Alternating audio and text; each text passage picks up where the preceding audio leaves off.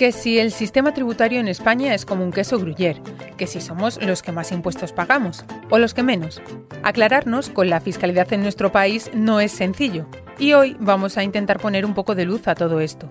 Pero además vamos a hablar de Libertas siete, que es la compañía que más ha subido en la bolsa española en lo que va de año. Soy María Hernández y estas son Las Cuentas Claras, el podcast de economía del diario El Mundo. Las Cuentas Claras. En las últimas semanas estamos hablando mucho de impuestos, de subidas fiscales más que de bajadas, y también de cambios en el sistema tributario español. Para aclararnos un poco con todo esto, me va a ayudar Luis Del Amo, secretario técnico del Registro de Economistas Asesores Fiscales en el Consejo General de Economistas. Luis, una de las cosas que decís los asesores fiscales es que el sistema tributario en España es ahora peor que hace cinco o diez años. ¿Por qué tenéis esa impresión? Pues por un lado creo que una cosa es la percepción que tengamos de que cualquier tiempo pasado fue mejor, ¿no? Y otra cosa es que eso sea una realidad. Sí creo que los contribuyentes han empeorado y por eso seguramente y los asesores eh, que están en contacto con ellos así lo perciben también, seguramente porque bueno, al contribuyente ahora mismo se le exige mucha más información que la que se le exigía antes, que demandan las administraciones tributarias, bueno, fundamentalmente la, la agencia tributaria. Y luego también las eh, comprobaciones son bastante más duras y más exhaustivas. Entonces, claro, esto hace que la percepción de, de que el sistema es más complicado pues sea más fuerte. ¿En España se pagan más o menos impuestos que en el resto de Europa? Bueno, si nos atendemos al dato objetivo de la presión fiscal, pues diríamos que se pagan menos, porque pues, en dos mil diecinueve, por poner un dato, la presión fiscal era el treinta y cinco coma cuatro por ciento en España y, el, y la media en la Unión Europea era el cuarenta y uno coma uno por ciento. Pero vamos, hablamos de un dato objetivo que es la recaudación impositiva dividido por el Producto Interior Bruto. Eh, luego esto a lo mejor hay que adaptarlo también, pues no sé, tenemos que considerar que en nuestro país a lo mejor hay menos contribuyentes que... que pagan impuestos o que pagan algunos impuestos, pues por el paro fundamentalmente, y, y también aquí pues los salarios son más bajos, entonces a lo mejor es más difícil recaudar los, los importes que, en, que según qué países, ¿no? de, de la Unión Europea.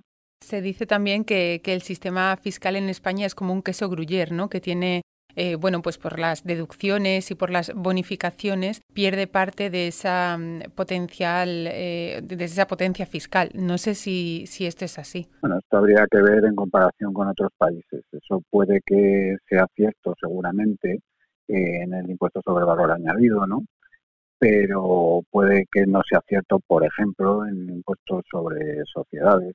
Eh, de todas formas, todos los impuestos cuando se bueno se regulan de nuevo o cuando se hace una ley nueva del impuesto que sea, pues normalmente nacen con relativamente pocos incentivos fiscales y luego pues la presión de la ciudadanía, la ciudadanía de los contribuyentes de ese impuesto y tal van metiendo presión a, a los gobiernos para que, al legislativo, ¿no? Pues para que propongan beneficios para determinadas actividades, determinados grupos que eh, en muchos casos pues está, hay argumentos para que eso sea así, pero que efectivamente van minando un poco la recaudación del impuesto con estas excepciones. Y eso es así. Cuanto más vida tiene un impuesto, pues eh, o vamos, o la ley de un impuesto, pues más agujereado, como tú me decías, está.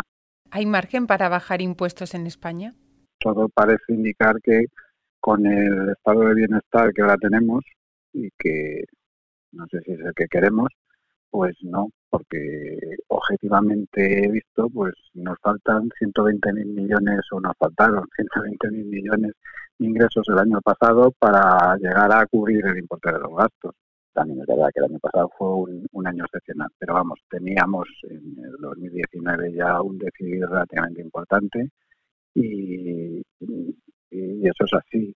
Ahora, si nosotros queremos tener otro nivel de gasto, Eh, bueno, pues en ese caso se podría rebajar En la encuesta que habéis presentado en el Consejo General de Economistas hace unos días, eh, me llamaba la atención en la parte en la que habláis de los cambios de residencia fiscal. Dice la encuesta que los asesores percibís eh, un mayor número de consultas por, por, por, de personas que quieren hacer esos cambios, bien hacia otros países o bien hacia otras comunidades. ¿Realmente compensa ese traslado? ¿Pagamos en España los españoles algo muy diferente en función de que estemos en una región o en otra? Bueno, habría que distinguir entre lo de trasladarse a otro país y trasladarse dentro de las comunidades españolas, ¿no? Son contribuyentes con patrimonios muy elevados y eso tiene mucha importancia en los traslados, bueno, también al exterior, pero vamos, en los traslados dentro de nuestro país, porque en Madrid no se paga el impuesto sobre el patrimonio y en otras regiones se paga, bueno, si el patrimonio es elevado, pues una cantidad relativamente importante. Repito, solamente eh, afecta a unos contribuyentes muy concretos que tienen los patrimonios y normalmente no ligados a empresas, porque las empresas o los eh, patrimonios empresariales tienen una reducción de noventa y cinco por ciento. Vamos, una exención en patrimonio, una reducción en sucesiones y no, no tributan, pero si son otro tipo de patrimonios, pues entonces sí que puede suponer unas diferencias muy grandes. Entonces esto motiva cambios de residencia. Y luego son contribuyentes que además se puedan cambiar de, de residencia. Y hablo ya de traslado entre países, porque de nada sirve que un contribuyente se vaya a Andorra, por decir algo, si, si las fuentes de renta siguen estando en España, porque como no residente en España va a seguir tributando en España. Entonces no tiene mucho sentido. Ahora, si es un contribuyente muy especial donde su actividad se la puede la puede residenciar en, en Andorra o en el país que sea y tributar allí solo, bueno, pues sí, pero eso es bastante una cosa bastante especial, no suele ser lo habitual. Pero compensa en, en esos casos, en ese caso que, que me describes. Sí, en, eso, en, en determinados casos entiendo que sí. Imagina una persona que tenga un patrimonio muy elevado, aunque las diferencias entre comunidades en el I R P F pues son sí, relativamente poco importantes, incluso para rentas muy elevadas.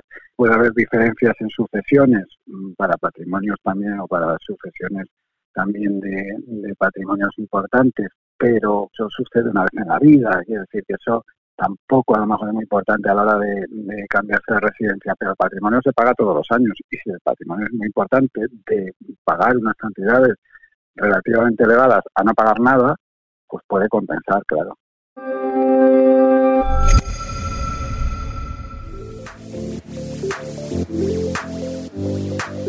Ya hemos visto que las grandes fortunas también se preocupan por los impuestos, pero en esta ocasión no quiero centrarme en esta parte, sino en cómo se han comportado los más ricos durante la pandemia. ¿Cuáles han sido sus compras preferidas? ¿Han cambiado en algo sus hábitos? Almudena Benedict, responsable de gestión de carteras de Julius Baer, nos cuenta más sobre esto. Durante el año dos mil veinte, que ha sido un año asolado por los confinamientos globales, hemos visto, y así lo confirma el índice Julius Baer Lifestyle Index, una continuación de muchas de las tendencias subyacentes de los últimos años. En España hemos observado cómo muchos consumidores de rentas altas están limitando su gasto hacia bienes más éticos. Esto significa, pues, apartarse de los coches de lujo tradicionales a favor de los modelos eléctricos, por ejemplo, o comprar eh, productos de proximidad eh, criados o cultivados eh, de manera eh, orgánicas. En ocasiones esto está suponiendo incluso cambios en la propia dieta. Eh, a modo de anécdota, hoy un kilo de carne produce eh, diez veces más emisiones de carbono que un kilo de pescado o cuarenta veces más que un kilo de tomates. Y esto está llevando eh, bueno, pues a muchos consumidores, sobre todo en las rentas más altas, eh, a cambiar su forma de, de alimentarse, eh, en algunos casos bueno, pues prescindiendo, por ejemplo, de la carne. Desde esta mayor concienciación ética y sostenible, también ha quedado reflejada en el perfil financiero del cliente de rentas altas con un importante incremento de las inversiones que, tiene, que siguen criterios A S G. Desde un punto de vista de construcción de carteras, estamos viendo cada vez una mayor demanda hacia eh, bueno, inversiones que cumplan estos criterios de sostenibilidad. Otro cambio muy importante que también hemos detectado ya en los últimos años, pero que sin duda se ha acentuado tras el año de la pandemia vivido, es el incremento del gasto en experiencias. Tras el aislamiento y el impacto que, que han tenido en la vida los confinamientos globales, se espera que los consumidores reorienten el gasto discrecional desde los bienes materiales hacia los bienes de lujo, los eventos y las grandes experiencias en general. Aquí se percibe una preferencia cada vez más clara hacia ese gasto en experiencias frente, pues, a la compra de algo más material, como puede ser un bolso o, o, o algo más eh, puramente material, como digo. A modo más anecdótico, y también lo recogemos en, en nuestro informe, hemos visto cómo, como consecuencia de la pandemia y ese incremento del teletrabajo, pues se han observado algunos cambios en, en las pautas de consumo. Y de hecho hemos visto, por ejemplo, una caída muy significativa en la venta de zapatos de mujer. No solamente en el número, sino también en el precio, ¿no? Con una caída muy significativa en precio, básicamente por la ausencia de eventos sociales y por eh, el no tener que acudir de forma tan arreglada a un lugar de trabajo. Y por el otro lado se han disparado, por ejemplo, las ventas de zapatillas. Mercados. En la parte de mercados vamos a mirar a la bolsa española, a la parte alta de la bolsa española, porque en ella las subidas tienen una clara protagonista, Libertas siete. Aunque en los últimos días ha corregido un poco su trayectoria, se ha convertido en uno de los ascensos más llamativos en estos meses en el mercado en nuestro país. Y por eso hemos querido saber, con la ayuda de Darío García, analista de X T B, qué razones explican esas ganancias. Libertas siete salió el pasado mes de febrero a... a bolsa, después de tener una larguísima trayectoria en el ámbito privado, donde, bueno, pues el pasado mes, el pasado mes de, de mayo, eh, celebró su setenta y cinco aniversario de, de fundación o de constitución. Las grandes subidas, sobre todo, se han experimentado durante el mes de febrero y marzo, que se llegó a revalorizar desde los mínimos vistos en los ochenta y cuatro céntimos por acción hasta los eh, pues prácticamente siete euros por acción, un seiscientos cuarenta y siete por ciento. Ahora mismo la corrección que está habiendo está muy alineada con, con las últimas noticias en el mercado español en términos generales, aunque la liquidez de la compañía tampoco es algo excepcional que permita dar ciertas garantías de eh, contrapartida segura. Y bueno, pues en este caso los resultados de la compañía, aun generando todavía pérdidas, leves pérdidas, Eh, vemos cómo varias promociones que han firmado están en preventa y la valoración de estas ventas alcanzan los dieciséis millones de, de euros. En algunas de, de estas, pues el, el ritmo de las ventas se mantiene, incluso alcanzando eh, más del cincuenta por ciento de la preventa de la, de la construcción, y por lo tanto la promotora está desarrollando un fantástico negocio. Las subidas algunos días han sido tan meteóricas que hay quien se ha atrevido a compararlo con casos como el de GameStop, por su emergencia y por su volatilidad. ¿Realmente pueden equipararse? Su caso no es para nada comparable con el de GameStop. Realmente no hay un posicionamiento especulativo neto eh, sobre el valor, es decir, no hay posiciones de venta o de short selling sobre la compañía, y por lo tanto no deberíamos eh, esperar, primero, una visibilidad, porque esto generaría cierta visibilidad, y en segundo lugar, de un sector que realmente esté obsoleto. En el caso de GameStop, recordemos que eh, su core business es la venta y el negocio de los videojuegos físicos, y en el caso de, de Libertas siete es un negocio puramente inmobiliario, centrado sobre todo en la promoción eh, inmobiliaria Eh, para la preventa, en la medida de lo posible, de los inmuebles antes de que estos inicien su proceso de, de construcción o mientras